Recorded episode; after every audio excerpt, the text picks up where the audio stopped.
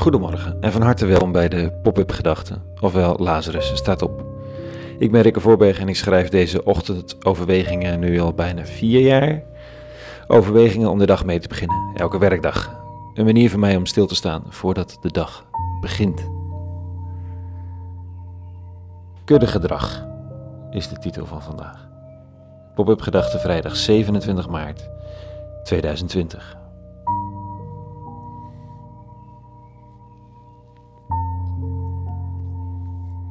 Reinier Sonneveld, schrijver, denker en nog veel meer legde jaren geleden uit waarom hij weer naar een kerk ging.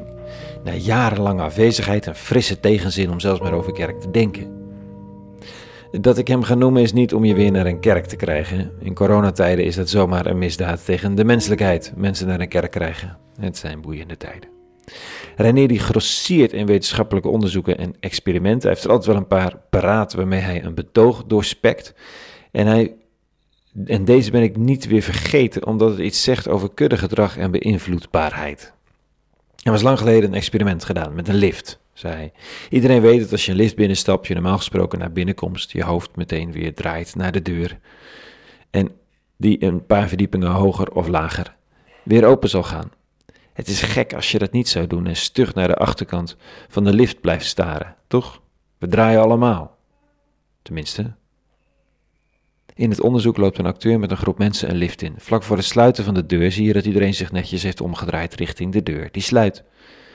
De acteur draait zich tijdens de liftrit weer om en gaat naar de achterkant kijken. En zonder uitzondering, bij elke tekst, test, gaat de deur een aantal verdiepingen lager open en staan al die mensen die niets van het onderzoek wisten met hun neus naar de achterkant van de lift en kijk je ze op de rug. Dus omdat de acteur actief zich in een onlogische richting heeft omgedraaid in die kleine ruimte, draait iedereen mee. Conclusie: we zijn nogal beïnvloedbaar. Er is sprake van kuddegedrag onder mensen, ook al leven we niet echt in kuddes, maar in huizen, grotendeels.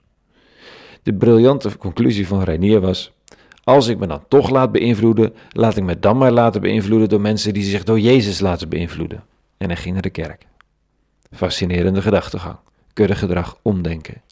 Niet bevestigen, niet, ontkennen, maar gewoon je kudde kiezen. Kuddegedrag gaat ook op als het gaat om kiezen voor het goede en het minder goede.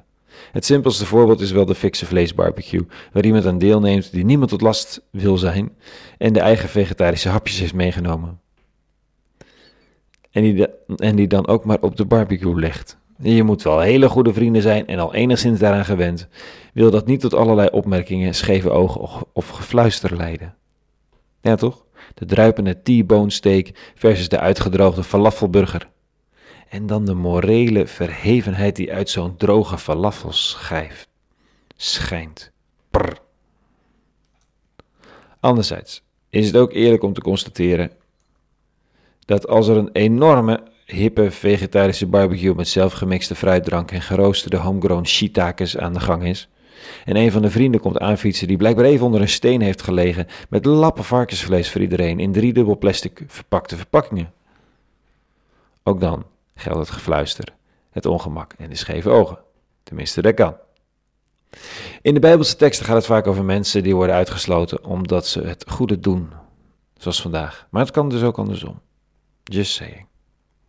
In het boek Wijsheid worden de mensen die zich best oké-achtige mensen voelen, uh, worden mensen die zich best oké-achtige mensen voelen, uh, opeens geconfronteerd met iemand die anders is, die het goed probeert te doen, of, of beter probeert te doen. En dan zeggen ze, hij is ons tot een verwijt geworden tegen onze opvattingen. Alleen al hem te zien is onze last, want zijn levensstijl is anders dan van anderen en zijn gedrag is ongewoon. Als valse munt beschouwt hij ons. Hij mijt onze wegen alsof ze onrein waren. Het is wel serieus, hè, dit soort kuddegedrag. Het is waaraan Jezus van Nazareth is gestorven, zou je kunnen zeggen. Zo'n tekstje gaat over hem. Oh, en hij zegt dan, kom volg mij. Wees irritant, if needed, onuitstaanbaar, een steen om je aan te stoten. Ik weet niet of dat nu zo pedagogisch verantwoord advies is. Er zijn vast zachtaardiger manieren, maar marchanderen, dat is er dan bij de Messias weer niet bij. Dan liever de ellende over je heen laten komen. Want het goede moet blijven bestaan. Het moet geleefd, geprobeerd.